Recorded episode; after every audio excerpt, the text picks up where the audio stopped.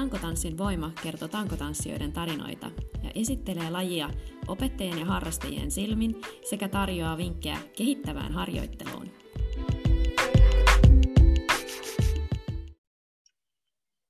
Moikka kaikille ja hyvää huomenta tai päivää tai iltaa, missä ikinä kuunteletkin jaksoa ja tervetuloa linjoille. Täällä mun kanssa linjoilla on myöskin tänään jälleen kerran yksi tankotanssi ja päästään ihan taas uudenlaiseen maailmaan hänen kanssaan ja kuuntelemaan hänen tarina. Eli tervetuloa Sini. Kiitoksia. Kiva juttu, kun pääsit tälleen sunnuntai-aamuna tänne Zoomin kautta nauhoittamaan. Eli kerro vähän, kuka sä olet ja missä sä asut ja mitä sä teet ja mitä, mitä sun perheeseen kuuluu ja millaista elämää viettelet. Joo, eli mä oon Sini Sjöblom, mä oon 33-vuotias. Tällä hetkellä asun Helsingissä. Alun perin oon kotoisin Pirkanmaalta, Akaan Toijalasta, eli pienen kaupungin ihmisiä. Mm-hmm. Ja koulutukselta mä oon matkailumaantieteilijä, eli oon käynyt Helsingin yliopistossa maantieteen, maantieteen oppimäärän läpi ja ja sitten nykyään on kylläkin ihan muissa, hommissa, eli on rahoitusalalla asiantuntijana töissä, eli teen ihan täyspäisesti toimisto, toimistohommaa nyt toki pari vuotta jo täysin etänä, etänä tehty töitä, että toimistolla ei paljon nykyään enää käydä. Ja mä asun yksin ja mä harrastan paljon yhdistystoimintaa ja sitten tietysti tankotanssia. No niin, joo. Ja sulla on tämmöinen spesiaali erikois tota noin, niin, taito, voisiko sanoa näin, että sä oot paraurheilija. Niin mitä se sun kohdalla tarkoittaa? Joo, mä oon tosiaan paraurheilija ja ihana, että kysyit tätä näin, että mitä se mun kohdalla tarkoittaa, koska mä haluan tuoda tässä heti alkuun esille, että mä tosiaan olen näkövammainen. Ja kun mä puhun näkövammasta tai vammaisuudesta näin näin, niin mä puhun sitten omasta kokemuksestani. Eli jokaisen vammahan on aina erilainen, eli kaikkien näkövammat ei ole sama. Eli, eli ei voi yleistää mitään, mitä mä sanon, että jos mulla joku menee näin, niin se ei välttämättä toisella, vaikka olisi sama sairaus, se ei mene samalla lailla. Mutta mm. joo, mä tosiaan olen näkövammainen, eli mulla on sellainen sairaus kuin retinitis pigmentosa, joka on perinnöllinen verkkokalvon rappeuma. Eli se on etenevä silmäsairaus, eli mun silmän verkkokalvo pikkuhiljaa siellä ne solut lakkaa toimimasta, eli mun näkö heikkenee, heikkenee koko ajan. Se, että miten se heikkenee, kukaan ei tiedä. tiedä. Voi olla, että sokeudun, voi olla, että en sokeudu, sitä ei, ei tosiaan kukaan tiedä. Mutta tällä hetkellä mulla on sellainen näkötilanne, että mä näen vielä tietokoneella esimerkiksi lukea tavallista paperia, en ole pystynyt käytännössä lukemaan enää kymmeneen vuoteen. Hämärässä mä näen todella huonosti, huonosti ja valosassakin mulla on hyvin paljon aukkoja mun näkökentässä, eli mulla on niin sanotusti repaleinen näkökenttä, eli liikkumiseen mulla on aika hyvä, hyvä, eli näen aika laajasti, mutta sitten siellä on niitä aukkoja, että esimerkiksi autot saattaa kadota tai ihmiset saattaa kadota, kadota tietyssä kohtaa, kun, kun katon yhteen suuntaan, niin, mm-hmm. niin tällaisia pieniä haasteita, haasteita on tosiaan mun elämässä, mutta mulla on sitten paljon apuvälineitä, mitä mä käytän, eli pimeällä varsinkin mä käytän valkoista keppiä, että se auttaa, auttaa mua liikkumisessa, ja tietokoneella kun teen töitä tai muuta, niin mulla on suurennusohjelmat käytössä, käytössä ja samoin kännykällä. Kännykkää käytän Zoomin, Zoomin avulla, eli pitää aina zoomata sitä tekstiä, että pystyn, pystyn kännykkää käyttämään ja näin edelleen. Eli tällainen, tällainen pieni lisä on, lisämauste on mun elämässä. Niin, just näin, että miten siihen suhtautuu, niin siitähän se aina on kiinni, mutta on niin kuin tosi, tosi vaikea itselle jotenkin niin kuin ajatella, että miten voisi suhtautua tuollaiseen niin kuin hitaasti etenevään niin kuin sairauteen. jos aina mä yritän niin kuin jotenkin asettua aina ihmisen asemaan, että mulla on, mulla on itse migreeni, niin mulla sit aina välillä saattaa just se näkökenttä niin kuin hävitä kokonaan, että se näkee, kun se lähtee sieltä sivulta tulemaan se semmoinen omituinen sumea pallo, ja sitten se pikkuhiljaa niin kuin, täyttää koko, koko näkökentää, että vähän aikaa ei näe niin kuin, yhtään mitään, niin, niin se on aika, aika kauhea tunne. niin, tota, Mutta sä oot sitten kuitenkin niin kuin, tietysti ajan myötä siihen pystyy tottumaan ja suhtautumaan. Joo, siihen tietysti ajan myötä pystyy tottumaan, että tavallaan No vaikeahan sitä on itsensä muihin, muihin näkövammaisiin esimerkiksi verrata, koska näkövammahan voi tulla myös hyvin nopeasti, että se tulee niin kuin naps ja sitten se on, on niin kuin tullut tullut, mutta itsellä just kun se etenee hitaasti ja kukaan kun ei pysty antamaan sitä ennustetta, kun se on hyvin yksilöllistä, että esimerkiksi vaikka sisaruspareissa on, on niin kuin samaa sairautta, niin toisella saattaa näkymään nopeammin ja toisella, toisella sitten taas ihan eri tavalla, että vaikka olisi se sama, sama geenivirhe siellä taustalla, niin se ei tarkoita yhtään mitään, niin, niin tietysti tähän itselläkin, kun tämä nyt on tähän mennessä mennyt suht hitaasti, niin siihen on tietysti ehtinyt tottua, mutta itsekin elän vähän sellaisia, no elämässä kaikilla tietysti on, on sellaisia niin kuin virstanpylväitä, mitä tulee vastaan. On, että, että päästään ehkä koulusta pois, hankitaan aika työpaikkaa, saadaan ehkä, ehkä puolisoa mennä naimisiin ja lapsia. Ei, kaikilla se on tietysti eri, nämä ei ole mitään, että nämä mm. pitäisi pitäis tulla. Niin itsellä on vähän silleen, että okei, no eka virstanpylväs oli ehkä se, että just se luke, lukeminen, niin kuin, että se ei sitten enää onnistunut, että lukunäkö meni ja ja sitten tuli se, että okei, pimeällä liikkuminen ei enää onnistunutkaan, täytyy ottaa keppiä käyttöön. Ja nyt seuraava itsellä, itsellä mitä nyt tässä pikkuhiljaa ehkä alkaa tulee vastaan, on just se, että et ei sitten enää näkään lukea välttämättä sitä niin kuin isoakaan tekstiä, että täytyy sitten ottaa käyttöön seuraavaa apuvälinettä, että on vähän sellaista, mm. että odottaa aina mikä se seuraava iso steppi on, että et, mm. tämä on luopumista. Et mullakin mun yksi näkövammaiskaveri sanoi, että no tämä on vähän luopumista, että tietyistä asioista joutuu koko ajan luopumaan. Mm. Että siihen vaan pitää, pitää sitten tottua ja hyväksyä. Mutta sitten tietysti kun jostain luopuu, niin tuleehan siihen jotain. Uutta tilalle. Ja nykypäivänä on sinällään ihan hyvä, että on on, tämä tekniikka on kehittynyt ja tulee muuta, että vaikka tähänkään sairauteen ei ole hoitoa, toki sitäkin niin kuin koko ajan tutkitaan, on näitä kantasolujuttuja ja muita, mutta, mutta itse en, en laske sen varaan, että tähän mun elinaikana tulisi mitään parantavaa hoitoa ainakaan, että ehkä se voitaisiin saada pysäytettyä, mutta en, en laske sen varaan, vaan lasken sen varaan, että tämän kanssa eletään sitten loppuun asti ja oli se sitten mikä tahansa se näkötilanne, niin sen kanssa eletään ja mm. tehdään niitä asioita, mitä pystytään. Mm, kyllä. Ja elämähän on luopumista, niin kuin, vaikka ei olisikaan näkövammaa tai mitä tahansa, mutta koko aika me niin kuin, jotain meidän elämästä katoaa, on se sitten niin kuin, terveydestä tai jotenkin fyysisesti tai sitten jostain niin kuin, lähipiiristä ihmisiä, niin kuin me joudutaan hyvästelemään ja näin, että semmoista se elämä sitten vaan on. Niinhän se on, ja sitten siihen tilalle tulee, tulee jotain muuta, että Kyllä. eihän se, ei se tarkoita, että elämä tyhjenee välttämättä, vaikka jostain niin. joutuu luopumaan. Että ei se helppoa ole ja siihen täytyy sitten pystyä, pystyä elämään sen kanssa. Ja sitä totta kai saa myös surra, että ei, ei pidä olla silleen, että no nyt sun pitää vaan pystyä elämään sen kanssa saman tien. Mm. Että kyllä sitä saa surra ja sitä, siihen saa yrittää tottua ja näin, että ottaa aika, aikaa sen kanssa. Niinpä, että ihmisiä tässä, tässä ollaan, että ei tarvitse yrittää esittää jotain super, supersankaria. Nimenomaan. Siinä. Joo, eli tankotanssissakin tosiaan on, on niin kuin eri kategorioita, että on sieltä ihan niin kuin varsiti on ne nuorimmat ja juniorit ja sitten on niin kuin yleinen sarja seniorit ja mastersit ja sitten on vielä tämä on duot ja sitten on vielä tämä para, parapoul niin kuin kategoria sitten, niin tota, mm, onko tavannut joskus muita parapoul-harrastajia tai ammattilaisia tai tutustunut? Mm, no en oikeastaan ihan, ihan virallisesti, eli mä järjestin yhden tankotanssikokeilun näkövammaisille tuossa vuonna 2020 ähm, Petina ryn ja Helsingin ja Uudenmaan näkövammaisten kanssa. Eli silloin kävi monta, paljon niin tota, näkövammaisia kokeilemassa tankotanssia. Ja siellä oli itse asiassa kyllä yksi ihminen, joka oli harrastanut tankotanssia. Että se oli niin kuin ensimmäinen mun kosketus siihen, että okei, on niin kuin to, Suomessa toinen, toinen näkövammainen, joka on ainakin harrastanut tankotanssia. Ja nyt tiedän, että on kyllä, kyllä muitakin Suomessa näkövammaisia, jotka harrastaa. Ja sitten 2019, kun Suomessahan oli tankotanssin MM-kisat edellisen kerran, niin siellä oli yksi, jos nyt ihan väärin muistan, niin hän oli italialainen mies, joka oli myös näkövammainen kilpaili silloin siinä parasarjassa. Et se on tavallaan mun ensimmäinen kosketus ehkä ihan sitten tähän para, parasarjaan niin kuin kilpailuissa, kun kävin sitä, sitä katsomassa. Joo. Kuinka kauan sä oot itse tankotanssia harrastanut ja, ja onko sulla jotain muuta liikuntataustaa? No mä tässä rupesin miettimään, että kuinka kauan mä oon oikeasti tankotanssia harrastanut, ja mä en edes muista, mikä se vuosi oli, mutta mä sanoisin, että joku 5-6 vuotta siitä on aikaa, kun mä tankotanssin aloitin.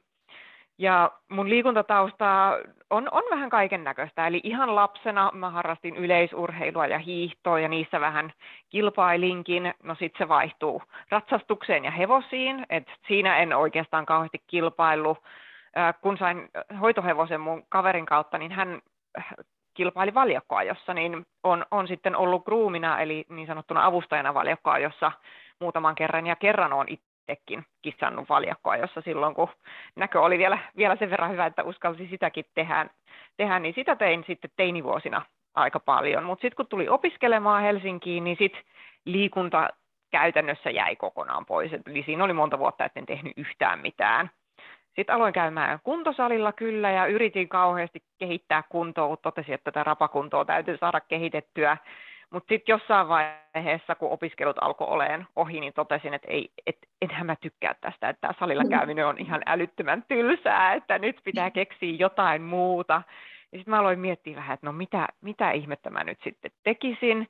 Ja sitten mä tiesin tankotanssista, että mun yksi kaveri oli harrastanut tankotanssia, ja äh, sitten ajattelin, että no hetkinen, että tämähän voisi olla oikeasti sellainen laji, mitä mä pystyn jatkaa niin kuin pitkäänkin, että vaikka näkö, näyssä tapahtuisi mitään, niin mä ajattelin, että no siinä on se tanko, että siinä on jotain, mistä pitää kiinni. Ja sitten kuitenkin tanssia ja tällainen niin kuulosti siltä, että no se voisi olla ihan kivaa, kun en mä nyt varsinaisesti ole ikinä, ikinä tanssinut, niin sillä mä sitten lähdin ekalle tunnille ja täytyy sanoa, että siitä ekasta tunnista asti jäin, jäin kyllä vähän koukkuun, vaikka se eka tunti oli kyllä itse asiassa ihan kamala. Mä muistan, mm-hmm. että siellä se oli Knihtilän Hannan tunti Paul for Fitillä ja hän sitten siellä oli kauhean pirtsakkaana, että no niin, että nyt, nyt seistään ja istutaan tangolla, että se vähän sattuu ja vaan silleen, että okei, no kokeillaan, no ei sitten tullut yhtään mitään, en mä edes pysynyt yhtään siinä tangolla, kun voimia yhtään mihinkään, mutta sitten mä sanoinkin Hannalle sen tunnin jälkeen, että mä oon kyllä nyt päättänyt, että, että mä nyt annan tälle mahdollisuuden, että mä tuun tänne. Ja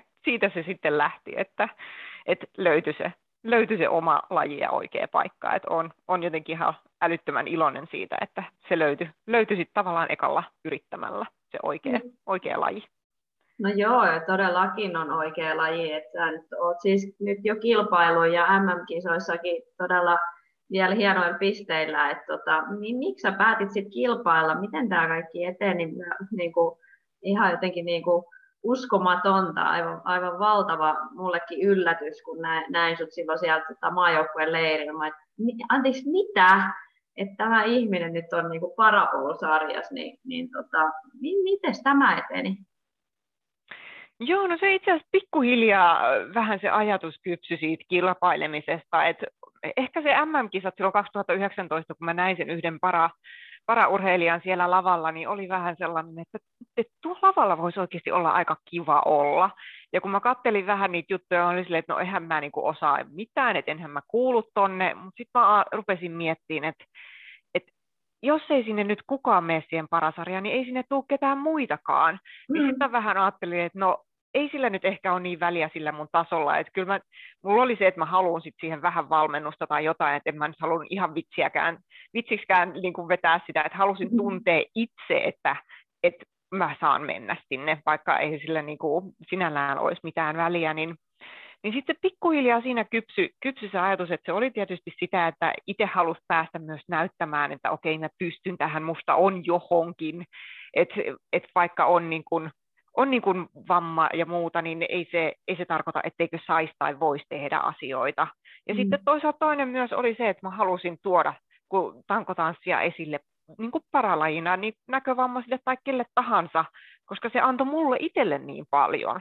Niin se oli jotenkin niin tärkeää siinä kohtaa, että tuoda sitä esille, että, että jokainen voisi etsiä sen oman lajin että ei jäädä sinne kotiin istumaan tai miettimään, että en mä pysty tähän, en mä voi tehdä tätä, että mitä mä nyt tekisin, koska se oikeasti antaa niin paljon, kun löytää jonkun, mistä nauttii ja mitä tehdä, mikä on syy lähteä ovesta ulos, mm. ulos niin kuin joka päivä tai edes muutaman kerran viikossa, niin, niin se oli tavallaan se mun missio, että mä halusin kannustaa siihen, että, että ihmiset etsii, mistä tykkää, ja sitten jos se on no, urheilua tai liikuntaa mä nyt ajattelin ensisijaisesti, koska se pitää myös sitä fyysistä kuntoa yllä, yllä sitten. Ja, niin se, se oli niin kuin se mun yksi ajatus mm. myös, myös siellä taustalla. Kyllä, joo, että sillä on suurempikin merkitys sillä omalla tekemisellä. Se on vähän niin kuin manifesti, että kaikki on mahdollista, kun haluat. Nimenomaan. Joo. Hei, kerro vähän näistä parapoulusäännöistä, että miten ne sitten eroaa, mikä niin kuin, tavallaan ne arvostelukriteerit ja esityksen pituus ja onko siellä jotain niin kuin, vaatimuksia tai, tai miten, miten ne eroaa? Joo, eli mähän olen nyt kilpailu ainoastaan näissä, näissä POSAN kisoissa, eli mä osaan nyt vaan POSAN, POSAN säännöistä Joo. kertoa. Niin POSAN puolella ne säännöt ero suurimmin siinä, että ei ole mitään pakollisia liikkeitä, ainakaan vielä toistaiseksi. Eli kun normaalisarjoissa on aina se tietty määrä niitä pakollisia liikkeitä, mistä tulee sitten se vaikeustaso siihen, siihen ohjelmaan, niin Parabol-sarjassa ei ole mitään näitä pakollisia liikkeitä. Eli ainakin toistaiseksi vielä posastakin, niin kaikki paraurheilijat olisi sitten mikä tahansa se vamma, niin on siinä samassa luokassa. Eli ei ole sen vamman mukaan eri, eri luokkia vielä, mikä on mun mielestä ihan fiksua, koska meitä kilpailijoita tosiaan ei ole mm. siellä montaa. Et mullekin mä, mä niin toivoin, että siellä MM-kisoissa olisi ollut joku muukin siinä luokassa, että olisi oikeasti päässyt kilpailemaan, oli se sitten ihan kuka tahansa, niin sille ei olisi ollut mitään väliä.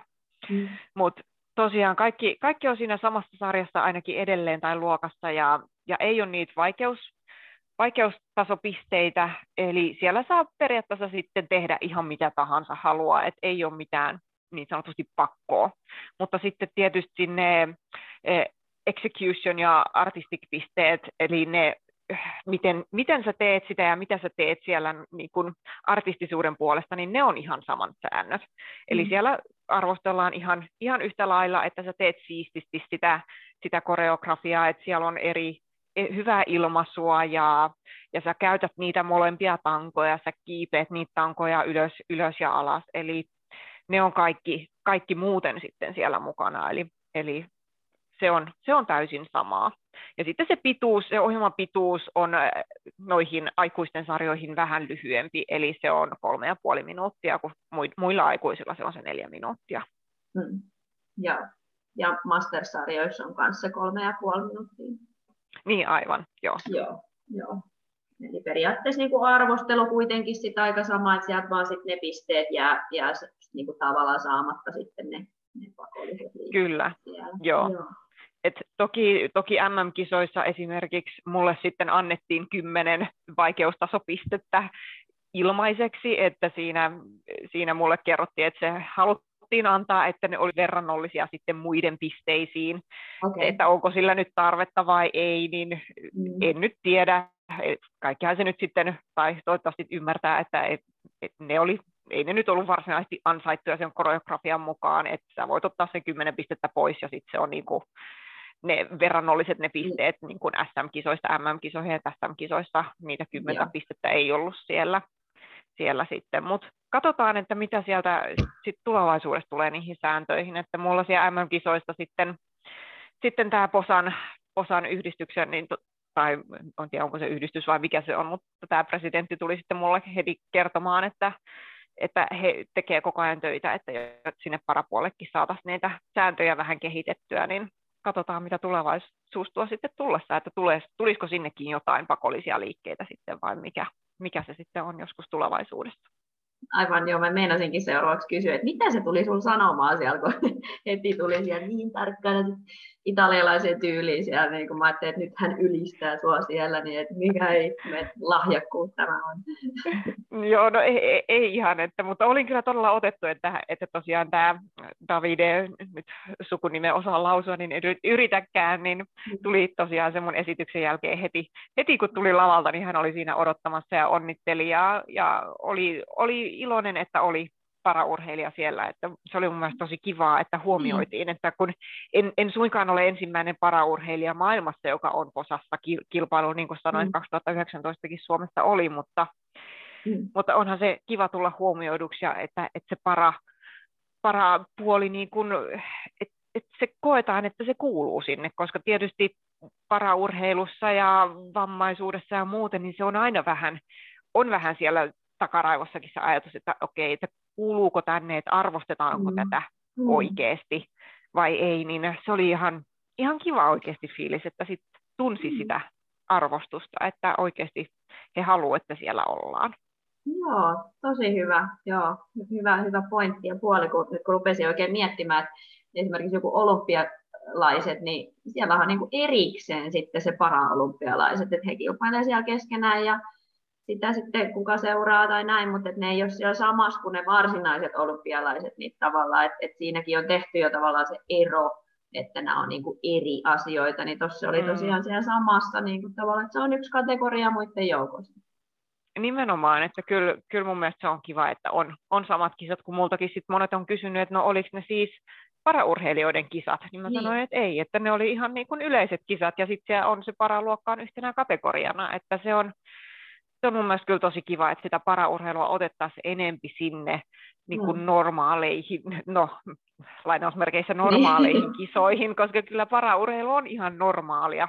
Et se on yksi luokka, luokka muiden joukossa, että tietysti voi olla, että joissain lajeissa siellä joudutaan vähän tekemään enempi mukautuksia siihen mm. lajiin ja sääntöihin ja toisessa sitten vähän vähemmän, mutta olisihan se kiva, että se paraurheilukin saisi sais vähän näkyvyyttä ja tokihan Suomessa nyt esimerkiksi Leopekka Tähti nyt on yksi, yksi että kaikki niin kuin tuntee hänet, hän on ollut mm. vuoden urheilija ja muuta, että siinä mielessä ihan kiva, että sitä on pikkuhiljaa saatu nostettua sitä paraurheiluakin sinne, mm.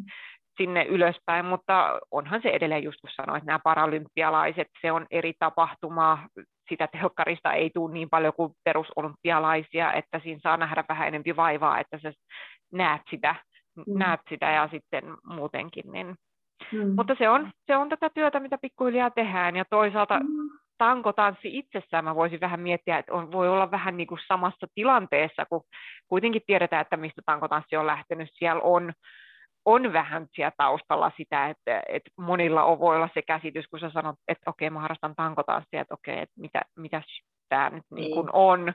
Että et kuitenkin myös tankotanssi itsessään sitä täytyy niin kuin tuoda esille, että tämä on urheilua, tässä on niitä kaikkia eri puolia, ne kaikki eri puolet on ihan yhtä tärkeitä, tärkeää, että ei sitä niin kuin pidä missään nimessä hävetä tai niin kuin mm. se arvostus pitää, pitää niin kuin hankkia tavallaan, että se tulee just sillä näkyvyyden kautta ja opetetaan ihmisiä, että mitä se on, että yleensä se epätietoisuus tuo myös sit sitä niin kuin epävarmuutta ja muuta. Että, mm. Kyllä, ja just, just tämä, niin, mm. tämä, että sitä niin kuin, tosi monipuolisesti niin kuin, monenlaiset ihmiset harrastaa sitä ja siinä kilpaillaan hyvin erilaisissa luokissa, niin tämä on just sitä, sitä tärkeää pientä ruohonjuuritason työtä, mikä sitten niinku tavallaan pääsee pikkuhiljaa sit vaikuttamaan ihmisiin tiedostamattakin ehkä, että tota, Kyllä. Tämä, tämä sopii kaikille.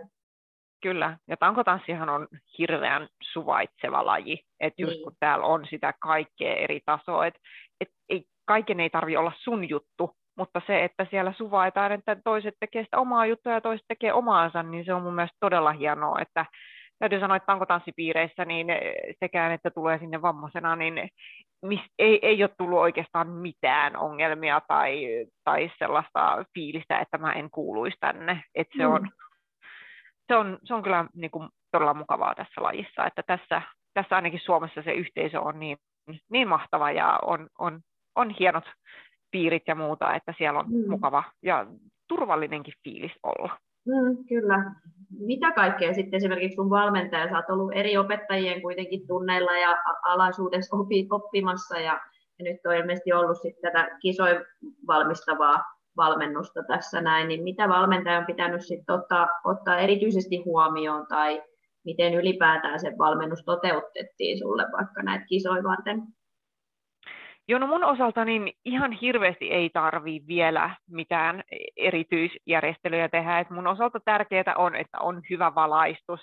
Että meilläkin esimerkiksi, kun on, on tehty harjoituksia tai on treenejä, että jos joku haluaa tunnelmavalaistusta, niin sitten mä oon vaan pyytänyt, että no, jos, jos voitaisiin pitää valot päällä ja kunnolla näin. Ja kun on tehty harjoituskisoja spoteilla ja muuta, niin mä en halua niitä spotteja, vaan otetaan sitten kunnon valaistus, että se on turvallista se tekeminen, että mun liikkumisnäkö on sen verran hyvä vielä, että kun mä teen rauhassa asioita ja muuta, niin mä pärjään sen mun oman tankoni kanssa ja näen suunnilleen, mistä muut menee. menee että aika vähän on tarvinnut mitään erityistä vielä, vielä tavallaan mun, mun osalta tehdä. että se on enempi sitten jossain alkulämmittelyissä mun saattaa olla, että kun näkökenttä on tietysti pienempi, niin en välttämättä ihan näe, että no okei, mitä nyt pitäisi tehdä, jos mä en ihan heti hippaa, että mitä pitää tehdä, no mä sitten vaan rupean tekemään jotain, jotain mm. pyörittää, että, että jos en ihan mm. näe, että mihin käsi menee, jalka menee, jos se on jotain tanssillista, mm. niin ihan sama, että sit, sit, kunhan pysyy liikkeessä, niin se on tärkeintä ja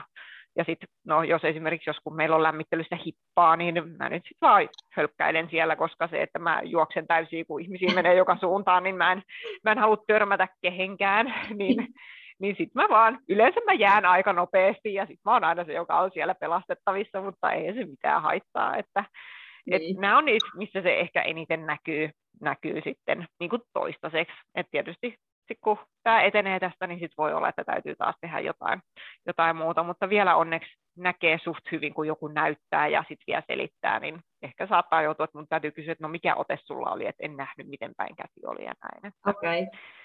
No, onko sitten sattunut jotain sellaisia tilanteita esimerkiksi vaikka jotain kisavedoissa tai tämmöisissä niin kuin tavallaan kenraaliharjoituksissa tai muista, tai kun olet vetänyt niin kuin koreoputkeen, niin onko sattunut joskus jotain tilanteita, että sinulla ei niin kuin siitä vammasta johtuen niin kuin joutuu keskeyttää tai muuta? Ei ole kyllä mitään sellaista, että sen, sen takia joutuisi keskeyttämään. Et yleensä ne koreotkin, sit, mitä on, on vetänyt, niin ne on niin siellä selkärangassa, että mä tiedän, tiedän, missä ne tangot on, että tietysti mm. mullakin mä koko ajan on vähän tietoinen mun ympäristöstä, eli, mm. eli itse ainakin mä pelaan hyvin paljon mun muistin kanssa, eli mä muistan, että okei, mä oon nyt suunnilleen tohon suuntaan, vaikka mä vielä näenkin, niin tavallaan se, että kun menee johonkin tilaan, niin mä katson, että okei, tossa on portaita, siinä on viisi porrasta, tuossa on pylväs, että sitten kun tulee takaisin muistaa, että jos vaikka valot on sammutettu tai jotain tällaista, niin, niin sitten oikeasti on niinku muistijälki siitä tilasta, et se, se on niinku sellainen, mitä monet ei ehkä tajua, että se vie aika paljon kapasiteettia, että täytyy vähän niinku muistaa sitä omaa ympäristöä koko ajan. Mutta sinne kisalavalla tai, tai harjoituksessa, kun siinä on ne kaksi tankoa, ja mä kuitenkin suunnilleen pystyn aika hyvin hahmottaa vielä, missä päin se yleisö on, niin ei ole mitään sellaisia ikäviä tilanteita tai vaaratilanteita tullut. Et isoin on oikeastaan ollut MM-kisoissa kisalavalla, kun mulla on suicide spinni, minkä mä teen, ja se pyörikin aika hyvin sitten se tango, niin sit siinä oli hetki sellainen, että kun mun pitäisi pysäyttää se sinne yleisöön päin, mm. että hetkinen, missä se yleisö onkaan, mutta sitten onneksi oli se sininen tausta, niin mä olin oikein, että tossa on sinistä, eli, eli vähän sen jälkeen kun pysäyttää, niin sitten sit pitäisi olla eteenpäin, ja se menikin just nappiin, niin olin siitä ihan, ihan iloinen. No just niin, sitä nimenomaan, kun ihan itsekin, kun tuntuu, että näkee ihan normaalisti, mutta se, että kun sä pyörit siellä pää alaspäin ja pitäisi pysäyttää, että sulla on merkkinä vaikka, että katso sitä toista tankoa, niin sit sä oot oikeassa suunnassa, niin voi hyvänä aika, kun tangot vilisee omissakin silmissä jo, niin aina menee vähän, vähän sivuun, niin kyllä vaatii no, kyllä aika, aikamoista tilan. Niinpä, kyllä. Ja no sitten yksi toinen oli MM-kisoissa myös, niin tietysti se, että, että ihan en ollut varma, että kuinka ylhäällä olin, olin sitä spinnitankoa erityisesti, eli kun treeneissä mä oon aika usein, usein mennyt ihan, ihan tappiasti ja välillä käsi on osunut sinne ylöskin, niin sitä, sitä vähän jänskäsi MM-kisoissa, kun siellä oli ehkä aavistuksen lyhyemmät tangot, kun meilläkin on treeni, treenisalilla, etten sitten tunge kättäni sinne ylös ja saa sitä mm. rasvaseksi tai jotain, niin se oli mm. vähän varsinkin spinnitangolla, että en ollut ihan varma, että missä se on, on se mm. yläpalkki siellä, niin jätin tarkoituksella ehkä asteen alemmas sitä ja kun tein kuitenkin invertin siinä, etten sitten heitä jalkoja sinne, sinne mm. ylös. Eli tällaisia pieniä juttuja, mutta ne onneksi aika hyvin on tullut sen treenin kautta, että sitten tietää vaan, että no jätä nyt vähän aavistuksen vajaaksi sitä korkeutta, niin, mm. niin kaikki pitäisi olla ok. Niin, ja säkin oot tosi pitkä ja pitkä raajanen, että tota, joutuu sitä ulottuvuutta vähän miettimään, miettiä oikeasti. Kyllä. Niin, Joo, niin, Joo, mitä, mitkä on semmoisia, mitkä sä koet, että sun on niinku selkeästi vahvuuksia niinku sun, sun tekemisessä tai sun fysiikassa? No mä sanoisin, että tankotanssi, mulla ei ole kyllä mitään vahvuuksia. Ai että, et mun jotenkin tuntuu, että tämä on sellainen laji, mitä mun, mun ei pitäisi niinku harrastaa, ei ollenkaan mun kropalla. että mulla ei ole niinku voimaa, no mulla on vähän liikkuvuutta joo, mutta ei sit sitäkään niinku ihan hirveästi, että kyllä mun selkä silleen taipuu ja näin, mutta sitä pitäisi vaan kehittää, kehittää itse. Mutta sitten toisaalta se liikkuvuus on myös vähän heikkous, että sitten sieltä puuttuu sitä kontrollia ja muuta, että mm. sit tulee näitä kaiken maailman olkapää- ja selkäongelmia, mutta toisaalta se on ehkä sitten vahvuus, että tykkää, tykkää siitä lajista niin kauheasti. Ja sitten mä totesin, että no mä nyt olen tasan kaksi kertaa ollut siellä kisalavalla tähän mennessä, mm. mutta mä oikeasti, se oli aika kivaa olla siellä. Et, et mä, ehkä sekin on niinku vahvuus, että et siellä et, et mä tykkään olla siellä, että se ei ole ihan kauheata, kun sit osa tulee välillä silleen, että oh, se on ihan kauheata, että miksi mä teen tätä. Mutta mulla oli vaan se, kun mä tuli SM-kisalavaltakin, mä muistan, mä mietin siellä puolessa välissä mun koreoa, että apua, että tää on, tässä on nyt jo puolet mennyt, ja eihän mä ollut tässä vasta kuin kaksi sekuntia, että tämä niin. loppuu kohta.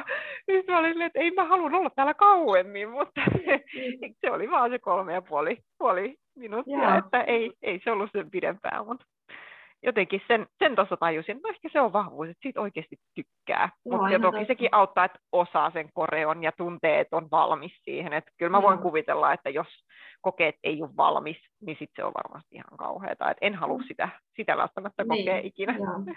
Tuli tässä just mieleen, että, tota, että pitäisikö itsekin kokeilla joskus vetää niin kuin oikeasti kisois silmät kiinni, kun mä oon semmoinen ihminen, että mä niin kuin mä pystyn harjoituksissa ja niin tutulla yleisöllä, niin mä, mä nautin siitä, se on ihana, mutta sitten mulla tapahtuu jotain, sit, kun se on se kisatilanne, kun mä jotenkin niin kuin ha- aistin ja havainnoin niin paljon sitä ympäristöä koko ajan, että siellä on niin paljon niin, semmoisia niin kuin mentaalisia häiriötekijöitä, jotka niin kuin tavallaan pistää mut niin kuin pelkäämään niin kuin sitä omaa tekemistä tosi paljon, ja mä niin kuin aina alisuoriudun yleensä tai hosun tai sählään, mistä mä oon puhunut aikaisemminkin näissä jaksoissa, mutta et, et ehkä mulle varmaan tekisikin hyvää, että mulla oli joku niin kuin aistikenttä silleen vähän himmenis, että ei mulla olisi niin paljon anturittiaksi pystys, että mä koko aika niin kuin rekisteröin kaikkea mahdollista, koska esimerkiksi just tämän kisoissa, kun mä näin Astan siellä tuomaristossa niin kuin silleen siinä loppuvaiheessa korjaava, Ast, mä, hyvä, että mä niin moikan että moi Asta,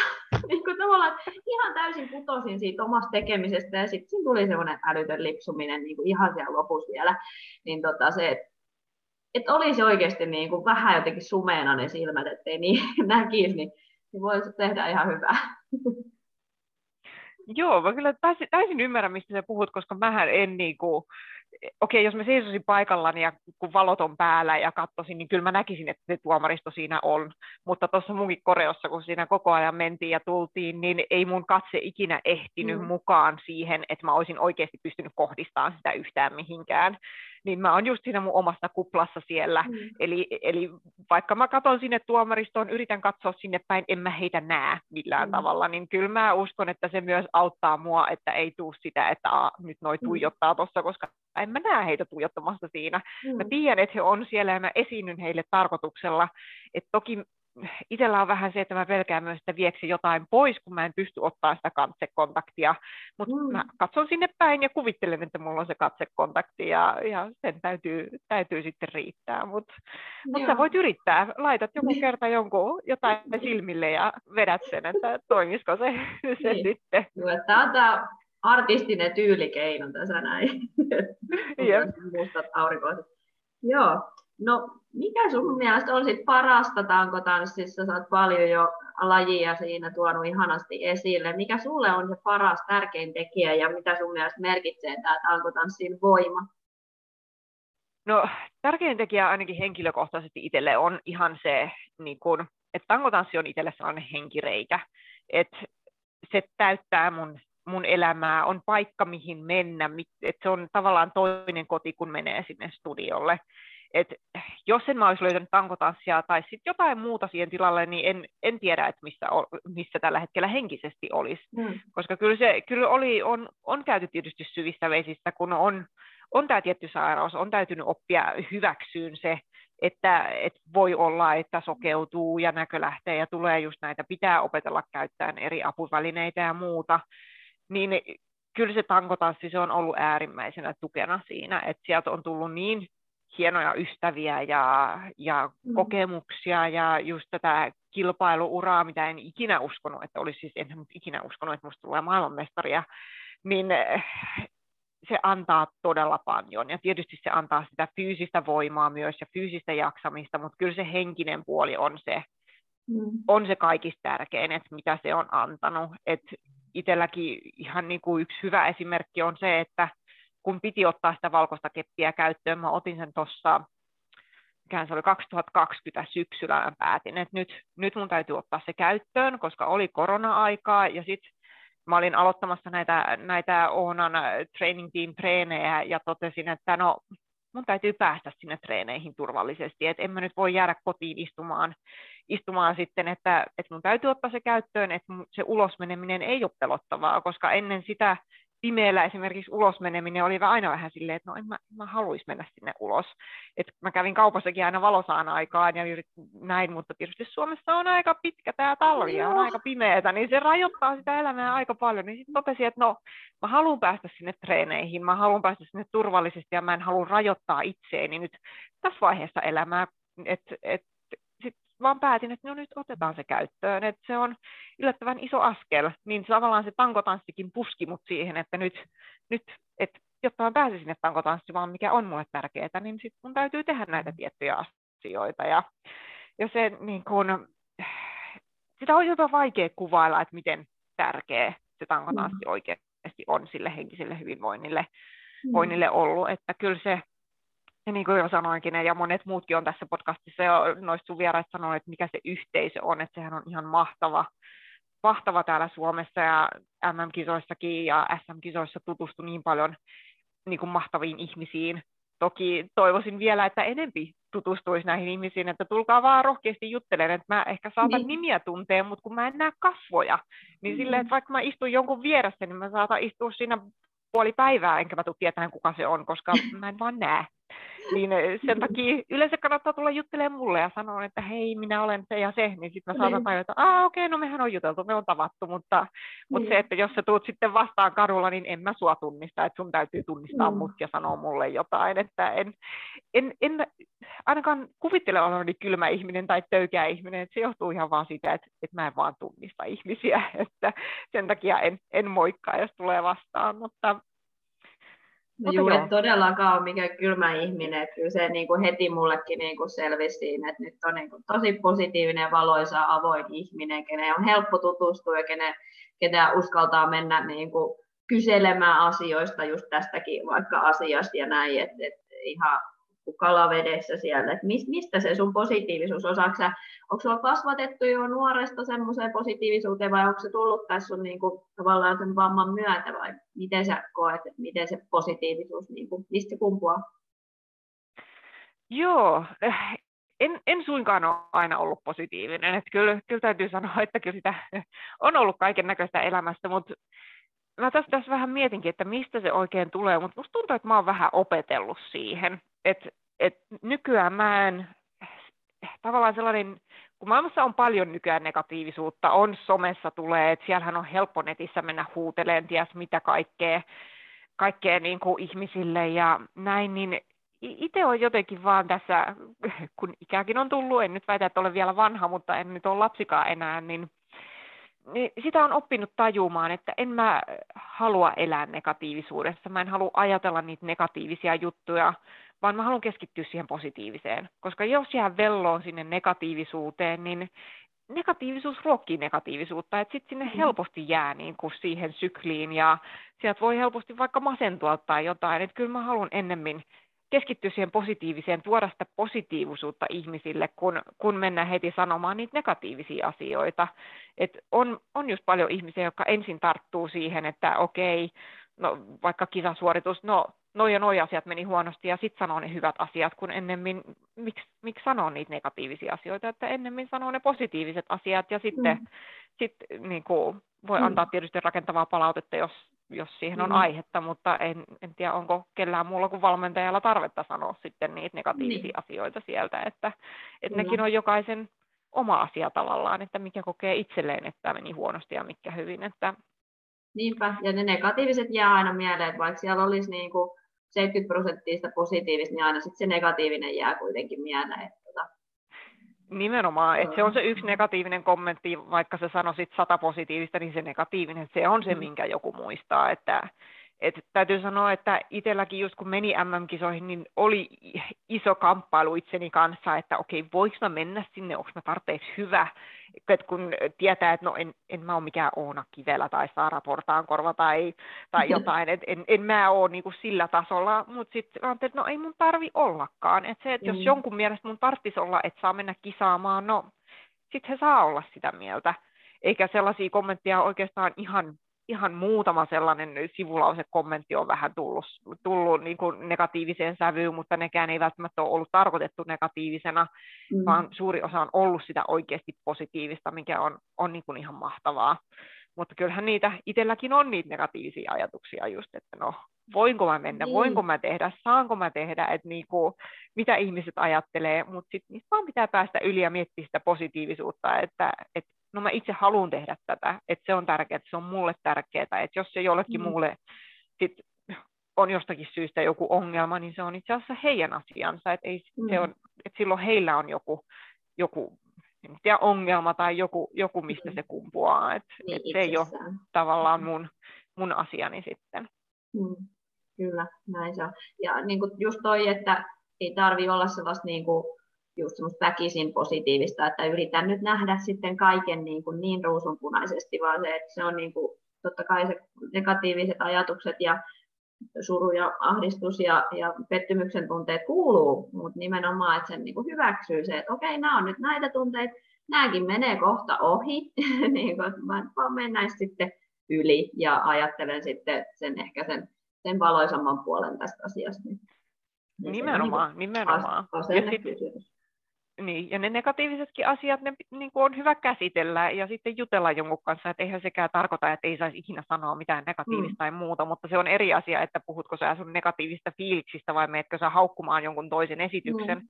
että et se, mm. se on niin kuin täysin kaksi eri asiaa, mm. että ei sekään tarkoita, että on niin kuin positiivinen ajattelee positiivisesti, että ikinä ei niin kuin olisi mitään negatiivista, että että se kuuluu elämään. Se on sellaista, mennään ylös ja sitten mennään alas ja sitten taas niin kuin haetaan sitä tasapainoa.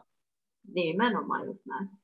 Tota, tota, no, mitä, olisiko sinulla jotain sellaisia elämän ohjeita tai niin kuin eh, tsemppilauseita tai mitä ikinä, ikinä haluatkaan sanoa sellaisille ihmisille, jotka kamppailevat kuitenkin joidenkin rajoitusten kanssa. Ei tarvitse olla tietenkään semmoinen niin kuin varsinainen fyysinen, fyysinen vamma tai muu, mutta on ehkä sellainen, että joka niin kuin painaa ja haittaa sitä omaa harrastamista, että no kun mulla on tämä nyt tässä näin, niin mä en nyt pysty sit tekemään tai näin, että miten, miten niistä pääsisi sellaisista ajatuksista yli.